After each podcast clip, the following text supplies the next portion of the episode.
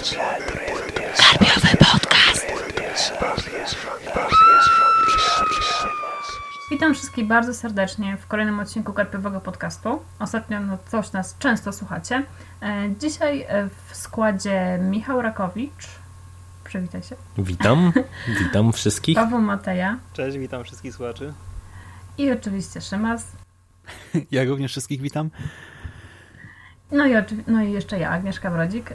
Chcielibyśmy dzisiaj z wami pogadać, a raczej wam opowiedzieć o tym, co jakiś czas temu wzburzyło wręcz internet, a przynajmniej tę część, która lubi czytać książki, mianowicie o raporcie czytelnictwa. Ale właściwie to nie chcielibyśmy mówić o samym raporcie, bo on jest długi, nudny i ma bardzo dużo tabelek i dużo procentów, tylko chcielibyśmy porozmawiać trochę o tym, co tam nam udało się ciekawego znaleźć, ale przede wszystkim o tym, jak zareagowali ludzie, co to właściwie oznacza to spadające czytelnictwo i tak dalej, co tam przyszło nam do głowy w trakcie wielu dyskusji na ten temat. No i zacznijmy od Szymasa, który trochę więcej o tym raporcie czytał i chciałby nam w ogóle Chciałby nam też przedstawić to, jak sam był badany, co prawda nie w tym badaniu, ale w innym podobnym, i ma kilka uwag na temat tego doświadczenia. Szymas. Tak. No dobrze. No to co zostało tak głośno podjęte jako temat po tym badaniu, no to to, że właśnie Polacy nie czytają, tak? Statystyka spada, jest źle, czytanie jest praktyką społeczną, jest dziedziczone, czytają tylko ci, którzy obracają się w środowisku czytającym, cała reszta nie czyta, jest coraz więcej osób, które w ogóle nie mają kontaktu z tekstem, są, jak to ładnie raport ujmuje, poza kulturą tekstu bodajże, no i ogólnie jest źle. Ale może jednak zdystansujmy się troszkę do tego.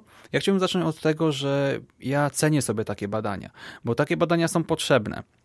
I też fajnie, że Biblioteka Narodowa zdecydowała się zwiększyć częstotliwość tych badań, bo wcześniej te raporty przeprowadzano co 2 lata, teraz są przeprowadzane właśnie co roku, w tym roku też pojawi się kolejny, super. Przy czym zawsze, gdy mamy do czynienia z takim badaniem, trzeba wziąć pod uwagę pewne jego kontekst, powiedzmy tak, i fakt, iż nie możemy jednak, wiecie, mamy tutaj próbę reprezentatywną, tak, mamy ponad 3000 osób bodajże powyżej 15 roku życia, dobierane odpowiednią metodą socjologiczną. Nie można powiedzieć, że to badanie jest nieprawdziwe, że jest źle przeprowadzone, że ludzie zawalili sprawę i tak dalej, nie można, ale przy takich badaniach prowadzonych w tym systemie CAPI, tak, Computer Assisted Personal Interview, to wygląda tak, że przychodzi do was właśnie osoba, która przeprowadza badanie z komputerem, tam ma specjalny program, w którym zaznacza wasze odpowiedzi, czasami też może opisywać waszą reakcję, bo czasami widać po badanym też, tak, że na przykład nie wie do końca, o co chodzi, czy może jest też aktualnie chory, czy coś, to jest też istotne dla tego badania i dla wszystkich tego typu badań. Ja też brałem udział w takim badaniu ogólnie dotyczącym konsumpcji wszelkiego typu, nie tylko książek, czasopism, gazet, ale i innych produktów, naprawdę i RTV, AGD, jakichś środków chemicznych i właśnie gazet, książek, wszystkiego innego. I powiem wam, że po pierwsze w moim przypadku to było bardzo długie badanie. I to było naprawdę męczące w pewnym momencie, bo umawiacie się, zgadzacie się na takie badania ankietowe, a potem się okazuje, że ktoś u was siedzi naprawdę nie 5 minut, tylko godzinę na przykład, czy dłużej, i w pewnym momencie macie tego dość. Do tego właśnie te wszystkie czynniki zewnętrzne, nie wiem, możecie być chorzy, być w stresie, spieszyć się, czy po prostu nie mieć ochoty na to badanie w danym momencie, ale już się umówiliście. Powtórę, ja często nie wiedziałem, co mam odpowiedzieć. Ktoś mnie pytał, czy czytałem jakieś czasopismo w przeciągu ostatniego miesiąca, czy 3 miesięcy. No i wiecie, jak coś czytacie cały czas na okrągło, czy coś robicie, używacie jakiegoś sprzętu, no to łatwo wam odpowiedzieć szczerze. Ale jeżeli robicie coś właśnie rzadziej, no to ja też czasami strzelałem, czasami właśnie zmyślałem, mówiłem, że nie wiem, trudno mi było coś oszacować, tak? Właśnie tak samo, gdy mnie spytali, ile mam książek. No to przeprosiłem na chwilę, poszedłem, policzyłem mniej więcej, ile mam na jednej witrynce, pomnożyłem to przez ilość witrynek, otworzyłem szafę na chwilę, no i oszacowałem. Ale w wielu tych odpowiedziach, no to jest takie kombinowanie, właśnie szacowanie. Pod koniec to już w ogóle nawet nie pamiętam. Zaczynam już, odpowiadałem szybko, byle do przodu, a ja, tak? I mogę się założyć, że była masa osób, które totalnie właśnie odpowiadały byle jak i na przykład co do tego badania stanu czytelnictwa ta odpowiedź w stylu na przykład Henryk Sienkiewicz, najbardziej popularnym pisarzem, no ja szczerze wątpię, aby naprawdę wszyscy czytali Sienkiewicza teraz, z tych czytających i mało i dużo. Ja myślę, że po prostu niektóre te odpowiedzi, gdy je interpretujemy, trzeba brać pod uwagę to, że ktoś mógł po prostu powiedzieć to, co mu ślina pierwsza na język przyniosła, że czasami niektórzy mogą zawyżać te statystyki, bo wstydzą się przyznać do czegoś. I to nie tylko przy tym raporcie, przy wszystkich podobnych raportach, tak samo tych dotyczących kina, czy właśnie przy każdej innej konsumpcji, ktoś inny może zaniżyć niecelowo coś i tak dalej, i tak dalej. Zawsze trzeba mieć z tyłu głowy tę informację, zawsze trzeba być świadomym tego, że no, ludzie nie odpowiadają w 100% zgodnie z prawdą. No. Dobra, dzięki. Ogólnie ja chciałam zacząć od tego, że parę rzeczy takich interesujących się w sumie znalazło w tym raporcie. Też nie chcemy tutaj udawać rzeczy, że czytaliśmy go jakoś super szczegółowo i w zasadzie nie chcemy, tak naprawdę większość podcastu będzie dotyczyła czegoś innego, ale trochę chcieliśmy od tego raportu wyjść. I taka, właśnie a propos jeszcze tego Henryka Sienkiewicza, ja czytam skądinąd bardzo ciekawy wywiad z adminką z tego słynnego fanpage'a Recenzje Lubimy Czytać. Swoją drogą bardzo go polecam, bo jest naprawdę ciekawe i fajne są tam argumenty różne na temat czytelnictwa. I ona powiedziała, że właśnie też nieufnie podchodzi do tej odpowiedzi o Henryku Sienkiewiczu i mówi, że jej się wydaje, że odpowiedź tę podawali po prostu ludzie, którzy ostatnio książkę, jaką czytali, to był właśnie Sienkiewicz w szkole, a mówią o nim dlatego, że Sienkiewicz, no jednak jego książki spośród lektur szkolnych są najbardziej poczytne, w tym najbardziej takie rozrywkowe, powiedzmy, to jest jednak literatura przygodowa, tak? Poza tym chyba Sienkiewicza ogólnie na liście lektur jest najwięcej ze wszystkich autorów. Tak, nawet ilością. I za akurat też jakby takim tropem interpretacyjnym tej konkretnej odpowiedzi może też iść to, że na przykład chyba w tych 20 takich najpoczytniejszych autorach to właśnie mamy chyba i Sienkiewicza, i Mickiewicza, i chyba pojawia się też Słowacki, co właśnie najlepiej obrazuje, wydaje mi się, że no tutaj z tym, na ile to jest odpowiedź realnie na to, co Polacy czytają najczęściej, no to może być jakoś tam dyskusyjne, bo myślę, że daleko bardziej prawdopodobne, czy za daleko bardziej prawdopodobne możemy uznać, że tak jak na przykład jest chyba na 3. miejscu w 2015 roku wymieniona Katarzyna Michalak, to wydaje mi się, że to jest zdecydowanie bardziej prawdopodobne niż to, że faktycznie najczęściej czytanym autorem w Polsce jest nadal Henryk Sienkiewicz. Mhm. Właśnie też nie chciałabym, żeby ktoś pomyślał, że jesteśmy tacy super mądrzy, że teraz będziemy się kłócić z tym raportem. No ale myślę, że można o takich rzeczach rozmawiać, tak? O takich wątpliwościach. Ale to ja mogę powiedzieć jeszcze, że byłem na takim spotkaniu socjologów z Uniwersytetu Łódzkiego i akurat też rozmawialiśmy o socjologii kultury, metodach badań i też odnosiliśmy się do tej właśnie tabelki, tego konkretnego pytania, tylko że nie z tego najnowszego raportu, a z poprzedniego albo jeszcze wcześniejszego, gdzie też się Sienkiewicz pojawiał.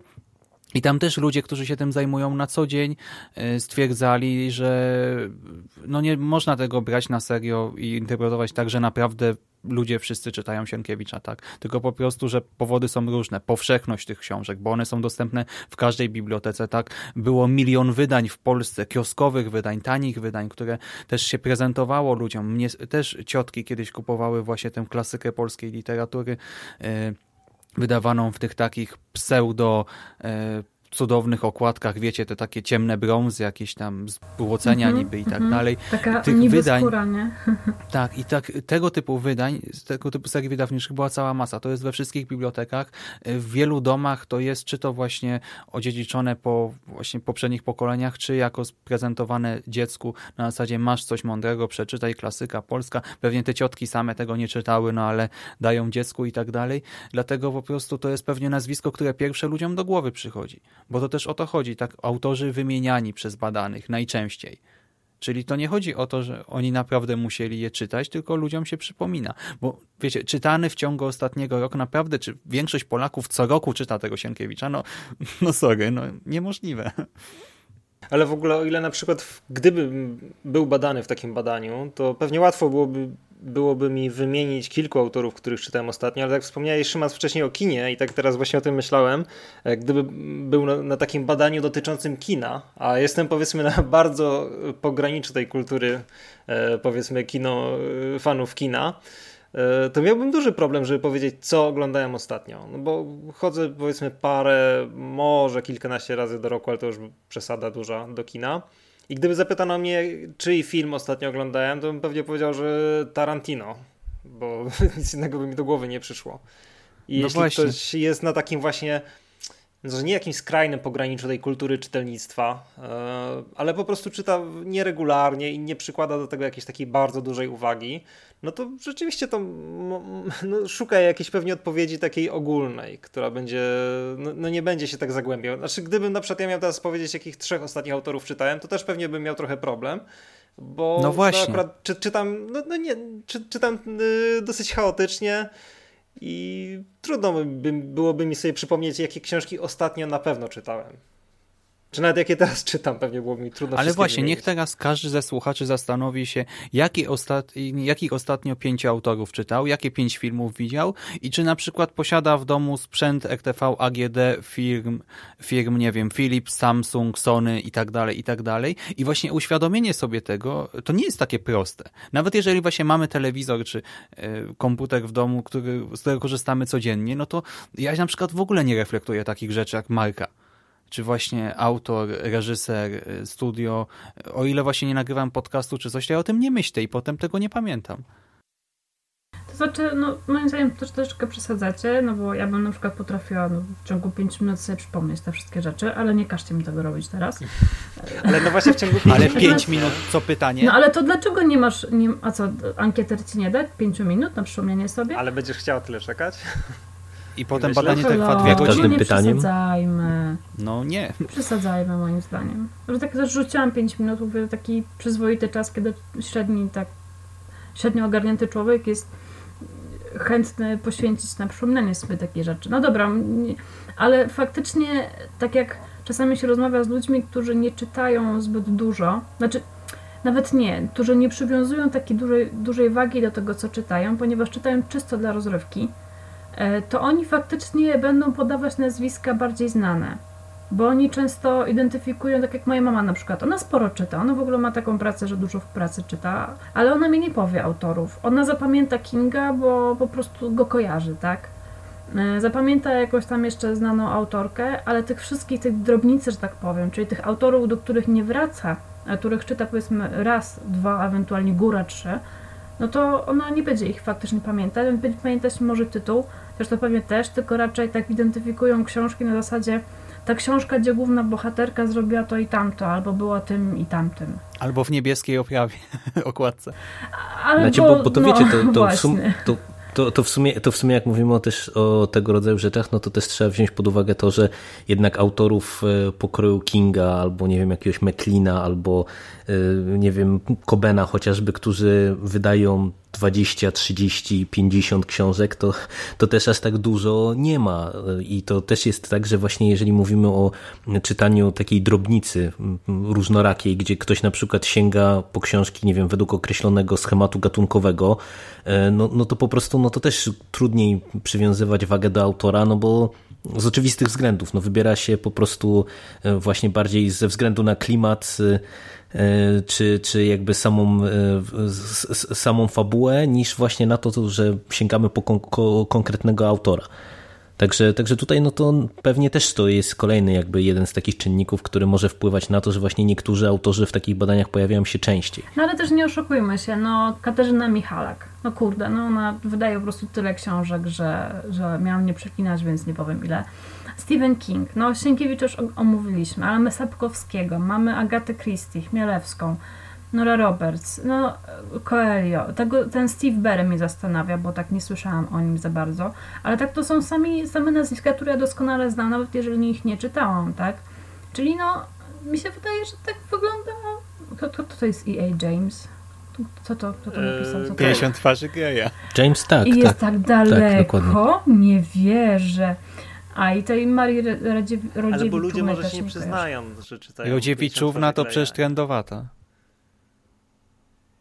No widzisz, to teraz wyszło na głupę. Nie, spoko. Ja, oczywiście, że tak. To jest jedna z najbardziej popularnych książek w ogóle w literaturze popularnej polskiej, od zawsze praktycznie. Tak, ludzie ją przepisywali ręcznie w czasach, gdy nie było tylu książek na rynku, żeby mieć swoją kopię. Tak, także z tym też bym się zgodziła, że bo moja mama chyba też bardzo lubiła trendowatą. I w ogóle ciekawe jest to, że więcej czyta kobiet. I jeszcze jest zwrócona uwaga w raporcie, że ta różnica się pogłębia. To znaczy więcej kobiet czyta coraz więcej, a faceci czytają coraz mniej. Stąd też wydaje mi się, że ta nadreprezentacja no jednak autorek, które też z tych tutaj co widzę, to jednak większość pisze obyczaj, tak? No jest jeszcze Chmielewska Christie, no to fajnie, nie? Ale myślę, że to jest dość... To jest też widoczne na co dzień w internecie, bo po prostu literatura kobieca jest teraz tak na fali, że wow. Ale dla mnie w ogóle cały czas tutaj ciekawe jest nazwisko Dana Browna w tym raporcie. Znaczy powiedzmy, że książki, które on pisze, to nie jest jakiś taki coś, po co ja bym sięgał bardzo chętnie, chociaż niby tam jest trochę zbliżone do karpiowych klimatów. Ale dla mnie naprawdę zawsze był to autor, którego popularność już dawno jakby wydawało mi się, że ona już dawno zniknęła i teraz to już jest takie raczej kolejne próby wskrzeszania tego nazwiska, a okazuje się, że nie, że tutaj w zeszłym roku był na drugim, w tym roku na 4. miejscu, no to jest bardzo wysoko. Ale widzisz, to też jest jeden z tych autorów, który przez jakiś czas był po prostu tak popularny, że ludzie zapamiętali to nazwisko. Tak, właśnie, to jest to. To właśnie pokazuje, że czym jakby są trendy takie czytelnicze związane z jakimiś powiedzmy nagrodami i tak dalej, a jak to wygląda w rzeczywistości, nie? Że nam się może wydawać, że ktoś, nie wiem, dostał jakąś nagrodę i teraz to jest pisarz, którego wszyscy znają, a się okazuje, że pisarz, którego wszyscy znają, to jest Dan Brown. I też mówiliśmy o tym przed nagraniem, że moim zdaniem Browna jest po prostu też bardzo dużo na rynku, w domach, w bibliotekach. Masa moich znajomych też, nawet tych, którzy nie czytają, właśnie mogą mieć nawet książki Browna w domu, bo kiedyś właśnie, czy to przy premierze filmu, czy po prostu w ramach kolejnego wznowienia dostali je gdzieś tam, czy nawet sami sobie kupili, ale że ogólnie mało czytają, no to ta książka po prostu leży gdzieś tam. No i Dan Brown to jest ten pisarz, o którym... Nie wiem, na przykład jak macie jakąś rodzinę, która na co dzień nie czytają książek, nie interesują się popkulturą, a jak jest jakaś rozmowa przy stole rodzinnym w czasie świąt na temat tego, czym się zajmuje, czyli książkami, to jest a czytałaś takiego, jak ty lubisz takie horrory, thrillery, to pewnie czytałaś Dana Browna, nie? I to jest po prostu coś, co oni kojarzą. To jest ta jedna książka, którą oni czytali w ciągu roku, i nic więcej, bo wszyscy to doczytali, więc oni no, prawdopodobnie podają ją w czasie takich badań, tak? Część pewnie po to, żeby nie wyjść na nieczytającego. To jest w ogóle niesamowite, jak się właśnie porówna tego tutaj Browna z tym, jak się mówi o tym, jakie jest długie życie książki na rynku, gdzie często to się określa jako, nie wiem, 2-3 miesiące chyba, że po tym czasie książka już właściwie z rynku znika, nie? A okazuje się, że są tacy autorzy, którzy już po prostu są właśnie na tyle utkwili, że no nie znikają. Znaczy, bo to jest też na pewno kwestia tego, że taka kultura popularna to jest taka trochę często, wydaje mi się w tej chwili, taka samonapędzająca się spirala, no bo jednak Brown to są też nie tylko książki, tylko ekranizacje.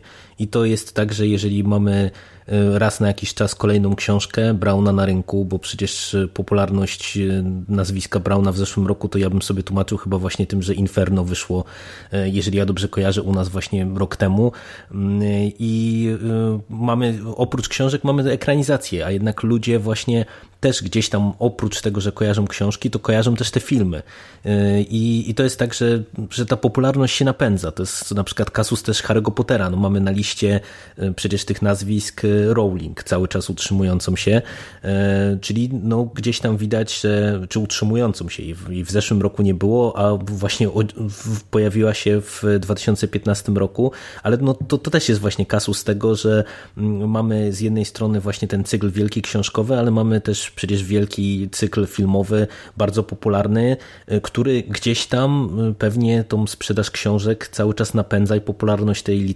literackiego pierwowzoru napędza, no bo jednak gdzieś tam pewnie cały czas w różnym stopniu i w różnych grupach wiekowych pewnie ta zależność jest różna, ale ja zakładam zawsze optymistycznie, że mimo wszystko przynajmniej część widzów danego filmu, który jest jakąś tam ekranizacją, jeżeli na przykład faktycznie im się ekranizacja bardzo spodoba, no to będzie chciała sprawdzić, jak to wygląda w oryginale, a wydaje mi się, że w ogóle przy takich seriach właśnie jak Harry Potter, no to takie sprzężenie zwrotne to może być dosyć silne w ogóle. Ale to nie tylko film, bo przecież Sapkowski, tak? Wiedźmin teraz jest już pierwszym polskim supersystemem rozgrywkowym. Mamy planszówki, gry komputerowe, stare komiksy wznawiane, nowe komiksy ze Stanów. No i w związku z tym też książka jest popularniejsza. Dobra, ale wiecie co, mam wrażenie, że jednak zboczyliśmy z tematu. Więc może tak, już skupiliśmy się na jednym wątku. Wróćmy na tory naszej rozmowy, tej pierwotnej. Histeria? I chciałam tak... Histeria? Nie, chciałam o lekturach szkolnych powiedzieć. Bo uwaga, mam tutaj taki wyimek, który tam sobie wkleiłam, wycięłam z raportu. I wychodzi na to, że w porównaniu z badaniem z 2012 roku, może nie będę tutaj czytać całego cytatu, można powiedzieć, że książce przybyło zdecydowanych przeciwników. Czyli nie tylko, że spadło to czytelnictwo, co w ogóle tutaj też warto zaznaczyć, bo chyba nie było to powtarzane za bardzo w czasie tej histerii okołoraportowej, że spada na całym świecie czytelnictwo. Jest to związane, co się pojawia też ta informacja w raporcie, jest to związane po prostu z rozwojem innych mediów, tak? Plus tam oczywiście to nie jest aż takie proste. W każdym razie chodzi mi o to, że ci zdecydowani przeciwnicy to mi się od razu kojarzą po prostu z tymi, bo też było powiedziane, że młodzi ludzie nie czytają. I od razu mi się kojarzą właśnie z tymi, którzy uważają, że czytanie lektur to w ogóle tylko kujoni czytają lektury i w ogóle to jest takie nie cool i tak dalej. I zastanawiam się, czy chciałam powiedzieć, że właśnie, że ciekawy jest temat tych lektur, dlatego, że on się pojawia właśnie w tej histerii, która nastąpiła w internecie, ponieważ zdaniem internautów lektury szkolne to jest właśnie powód, dla którego ludzie nie czytają. Co ciekawe, w raporcie pojawia się w pewnym momencie stwierdzenie, że właśnie oprócz znajdowania lektur dla przyjemności, to też sumienne czytanie lektur sprawia, że później jednak ludzie czytają częściej. Nie rozwinę tej myśli, bo przeczytałam tylko takie hasłowe stwierdzenie. Natomiast właśnie mega mnie interesuje to, jak ludzie potrafią w ogóle z nienawiścią mówić do lektur. Mnie to za każdym razem strasznie irytuje, szczerze mówiąc, bo... Nie wiem, jakie wasze są myśli na ten temat, bo mam wrażenie, że ja już kiedyś mówiłam o tym w jakimś podcaście, więc może wy mówcie teraz. No, rozmawialiśmy o horrorze w szkole, więc, tak mi się więc wydaje, trochę tak. Że już tak. Trochę poruszyliśmy ten temat, natomiast mi się wydaje, że w tym temacie okołoraportowym to po prostu się przewija tyle razy, że nie da się uniknąć tego wątku. Znaczy, to jest w ogóle o tyle interesujący wątek w różnego rodzaju dyskusjach, że ja się trochę dziwię, dlaczego jakby ktoś nie postanowił tego jakoś dogłębnie zbadać, bo właśnie często w tych histeriach takich o spadającym czytelnictwie lektury są przywoływane jako całe zło tego świata, a mi się wydaje, że wbrew pozorom to nie jest takie proste. W tym sensie, że jakby dyskusja na temat tego, że lektury zabijają czytelnictwo i dlatego właśnie młodzi ludzie nie czytają, to jest taka trochę dyskusja zastępcza, bo owszem, jest tak, że część pewnie lektur współczesnych właśnie, część lektur, które współcześnie cały czas są omawiane, a to są lektury z jakiejś tam takiej z żelaznego kanonu literackiego, niekoniecznie nawet klasyki, ale to już tam nawet nieraz wystarczy sięgnąć po książkę sprzed 70-80 lat i one pewnie mogą być jakby ciężko strawne dla współczesnego czytelnika, ale jakby bezpośrednio z tym jest powiązany drugi wątek, który się pojawia właśnie często w tego rodzaju dyskusjach, czyli taki mit, że jeżeli byśmy uczynili kanon lektur bardziej przystępnym i zaserwowali więcej literatury popularnej na przykład, tak. To, że to czytelnictwo z automatu byłoby wyższe. Mogę? I wydaje mi się, że to jest właśnie coś, co po prostu... No to tak niestety nie działa, jakby wielu dyskutantów chciało. Mogę? Tak, no ja właśnie oddałem ci głos. Ja pociągnę ten wątek, bo mam fajny przykład, tylko powiedzcie mi najpierw jedną rzecz. Czy wy czytaliście wszystkie lektury w szkole? Tak, czytałam większość. Ja też większość, nie wszystkie. Nad Niemnem ominąłem. No to ja też, nie wiem, czy większość, no tak na pewno ponad połowę, ale miałem kilka pozycji, które ominąłem po prostu, bo totalnie mi nie wchodziły. Kilka pominąłem dlatego, iż na przykład jak się dowiedziałem, że mam przeczytać Potop w przeciągu tygodnia, mając inne rzeczy na głowie, to po prostu wiedziałem, że się nie wyrobię i sobie odpuściłem, tak przykładowo. A teraz jednak w kolejnych latach czytałem, myślę, że przynajmniej książkę miesięcznie. Teraz na przykład czytam książkę tygodniowo średnio. W ostatnim czasie, w tym roku ogólnie, więc jakby nie patrzeć, lektury nie mają z tym większego związku, wydaje mi się. A teraz jeszcze na uczelni uczęszczam na takie zajęcia właśnie z literatury popularnej i mam tam właśnie grupę młodych filologów, tak, kulturoznawców, specjalizujących się w literaturze, którzy powinni też co tydzień, co dwa czytać jakąś książkę i to jest właśnie literatura popularna i często tytuły w miarę lekkie. I co? 90% osób tam tego w ogóle nie, znaczy może nie, z 50% osób w ogóle tych książek nie tknęło pewnie, nawet ich na oczy nie widziało. Z pozostałej grupy ze 40 osób, no to tak co, nie wiem, 3-4 zajęcia coś przeczyta. I co z tego, że to jest literatura popularna i że to są już dorośli ludzie i że spokojnie mogliby to przeczytać. Nie byłoby żadnej bariery właśnie ani językowej, ani czasowej, ani innej. Oni tego nie czytają, bo nim się nie chce, bo nie chcą. To jest lenistwo i brak woli, a nie problem właśnie literatury. Gdyby w szkole podstawowej były do czytania lektury popularne, no to też część osób by nie czytała, bo by wolała, nie wiem, właśnie posiedzieć na fejsie, wyjść na piłkę, czy zająć się czymś innym i to jest problemem, a nie sama lektura. Okej, może też ktoś się czasami, część lektur rzeczywiście może i trzeba by jednak zmienić, może się warto zastanowić nad tym, jak ten kanon wygląda, ale no cały czas nawet właśnie poloniści i właśnie ministerstwo się zastanawia, tam są wprowadzane te drobne zmiany, ale z drugiej strony ten kanon jest coraz bardziej jednak płynny, tak można dodawać, nie wiem, można Sapkowskiego przerabiać w szkole, ale co z tego jak... był Sapkowski. No właśnie, ale też czy wszyscy przeczytali tego Sapkowskiego, dlatego że był Sapkowski? Ja akurat byłam... Nie. Ale czemu odpowiadasz za mnie? Ja byłam w klasie humanistycznej i akurat to wszyscy przeczytali, to w ogóle było opowiadanie, więc trudno, żeby nie przeczytali. No. Chciałam powiedzieć to. Znaczy nie, no ja to się... U mnie nawet jak były popularne rzeczy na specjalizacji właśnie tej humanistycznej, to i tak ludzie często przychodzili, właśnie pytali mnie o streszczenie. Ja się ogólnie z tobą zgadzam, bo my nieraz czytaliśmy też na studiach mega interesujące rzeczy, a mimo, że ludzie byli na filologii angielskiej, że tak powiem z wyboru, bo to nie są studia, na które idziesz, bo się nigdzie indziej nie dostałeś, to jednak nie czytali. Nie czytali, bo impreza, bo to, bo tamto, bo zapomnieli, bo nie wiedzieli, bo whatever. Każdy powód jest dobry, nie? Ale co chciałam powiedzieć? Ja się ogólnie nie zgadzam z tym, że trzeba zmienić kanon, bo ludziom się nie chce czytać, bo to jest najgorszy powód, dla którego można zmieniać kanon lektur. No ale to tak, no oczywiście. Fajnie, że jest takie podejście, że można pokazać... Właśnie, no bo przecież, sorry, ale na przykład Hobbit. My czytaliśmy Hobbita w gimnazjum, i też większość ludzi nie przeczytała. No a kurczę, to jest Hobbit, to jest typowa rzecz, która jest po prostu wesoła, lekka, przyjemna i no nikt mi nie powie, że miał problem z zrozumieniem i przebrnięciem przez Hobbita. No.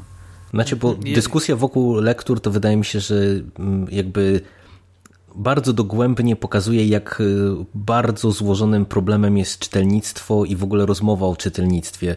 Dlatego, że tutaj nawet właśnie patrząc na przyczyny, dlaczego ludzie nie czytają, to już tutaj się nam robi skomplikowana sytuacja, bo przecież mi się wydaje, że to jest lenistwo, to jest czasami brak czasu, bo inne zajęcia, na przykład jakieś pozalekcyjne i tak dalej. To jest pewnie taki aspekt też, że ludzie zmuszani do czegokolwiek odrzucają to po prostu bo tak, no bo tak psychologia niestety też funkcjonuje, że po prostu to przecież to nie jest tylko kwestia języka polskiego na przykład, ale też i innych przedmiotów, bo przecież ja pamiętam, jak wielu ludzi, mówiąc kolokwialnie, olewało na przykład, nie wiem, historię czy fizykę, bo uważali, że im to jest w ogóle do niczego niepotrzebne i no robili właśnie, tylko tyle, żeby po prostu przejść z klasy do klasy i ani o jotę więcej i po prostu właśnie nie powinniśmy się skupiać jakby na takich próbach łatwego wytłumaczenia, dlaczego to czytelnictwo nam spada i jakby dyskutować o czytelnictwie i o spadającym czytelnictwie bez szerokiego kontekstu, bo tutaj naprawdę to trzeba wziąć pod uwagę bardzo wiele różnych zmiennych, które są często też trudne do opisania, no bo przecież to są właśnie te wzmiankowane nowe technologie, czy rozwój nowych technologii rozumianych i jako internet, i jako dostępność na przykład telewizji jako takiej, mimo wszystko przecież dużo większa niż nawet 15 czy 20 lat temu. To są właśnie różnego rodzaju aspekty takie kulturowo-wychowawcze, że ja ale tak się właśnie wyrażę.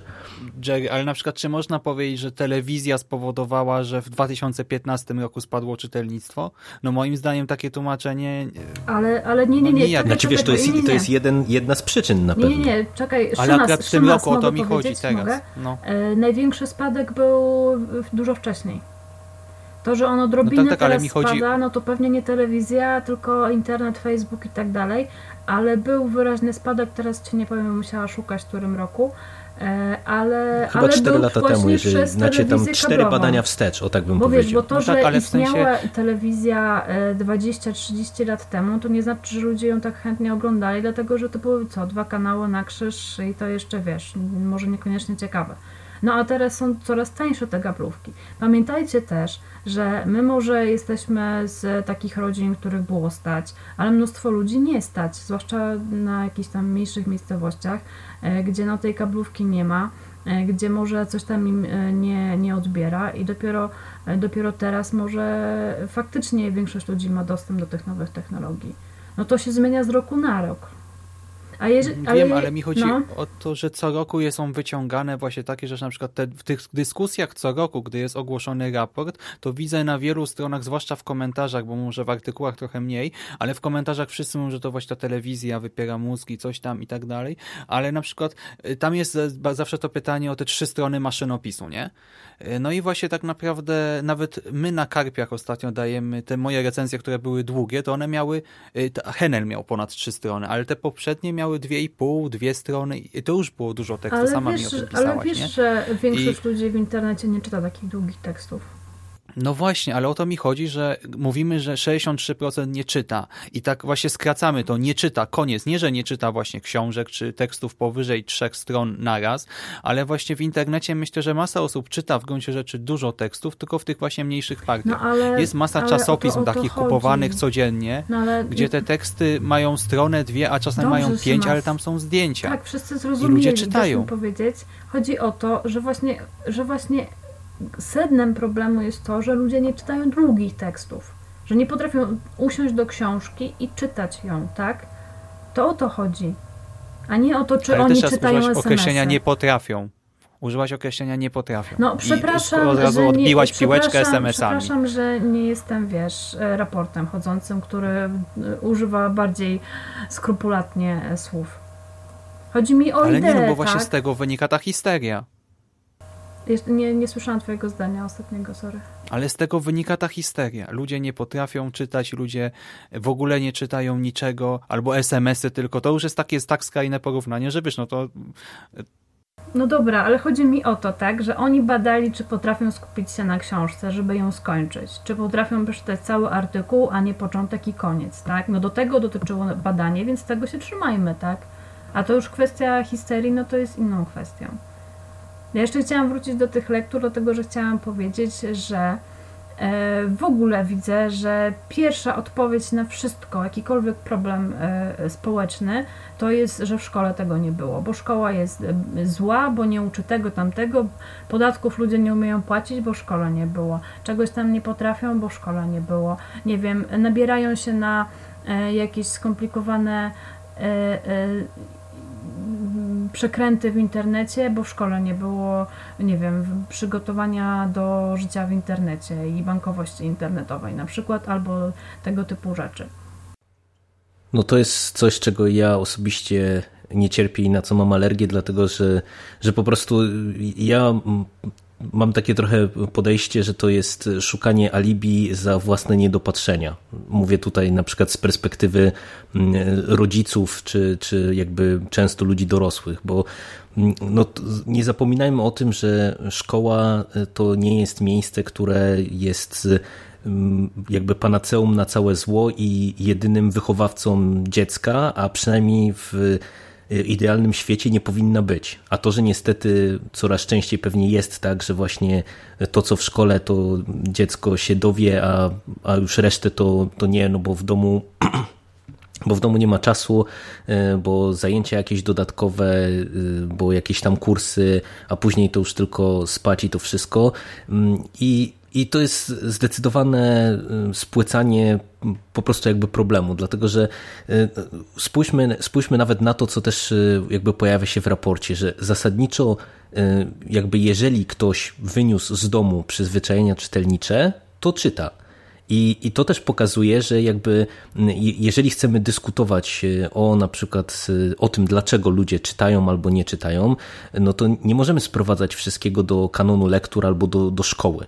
No bo tutaj to zdecydowanie zaczyna się wcześniej. No jeżeli rodzice tobie czytali, albo jeżeli tak jak ja wspominałem, nagrywaliśmy całkiem niedawno przecież ten podcast o e-bookach, że ja miałem cały czas mnóstwo książek wokół siebie i to były książki różne.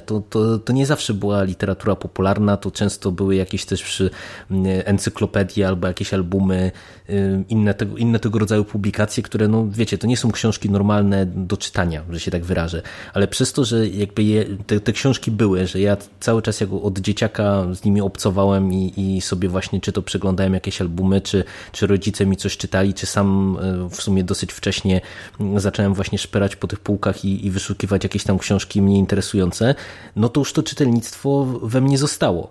Więc po prostu no nie próbujmy zamaskować jakby tego, że właśnie nie wiem, sami nie czytamy dziecku, czy nie mamy w domu książek, czy nie uczymy, że właśnie książka może być fajną rozrywką, czy czymś interesującym i nie próbujmy tego zwalać na szkołę, no bo z całym szacunkiem, ale też jedynym zadaniem szkoły to nie jest wychowywanie ludzi do czytelnictwa, no bo tak w myśl tej zasady to matematycy będą utyskiwać, że przecież to, że w tej chwili jest taki problem z matematyką i że ludzie to do 3 nie umieją policzyć, to jest problem tego, że jest za mało matematyki w szkole.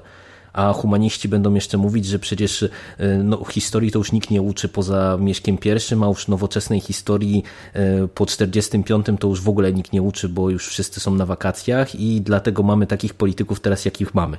I tak dalej, i tak dalej. No to można oczywiście te dyskusje sprowadzać do tego rodzaju absurdalnych tez, no ale no, myślę, że jeżeli chcemy dyskutować poważnie, no to nie możemy tylko i wyłącznie jakby tego rodzaju podejścia prezentować, no bo to do niczego moim zdaniem nie prowadzi sensownego.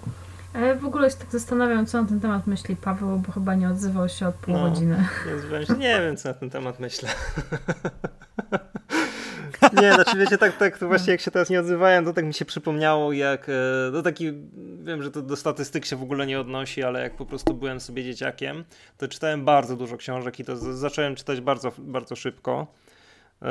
No, może nie jakoś hiper szybko, ale jednak już w początkach podstawówki to już czytałem, co mi się chciało i tak dalej, chodziłem sobie do biblioteki, aż nastał taki moment w moim życiu, kiedy w domu znalazł się jakiś komputer. I jak się znalazł w domu komputer, to ja nie przestałem czytać, ale zdecydowanie przestałem czytać aż tak dużo, z prostego powodu był komputer. I znaczy to mówię w kontekście tutaj tego spadku czytelnictwa, nie? No po prostu człowiek zawsze ma jakąś ograniczoną ilość czasu w życiu i jako, że teraz coraz więcej jest rzeczy, z którymi się można zająć, to jest zupełnie nic dziwnego, że czyta się coraz mniej.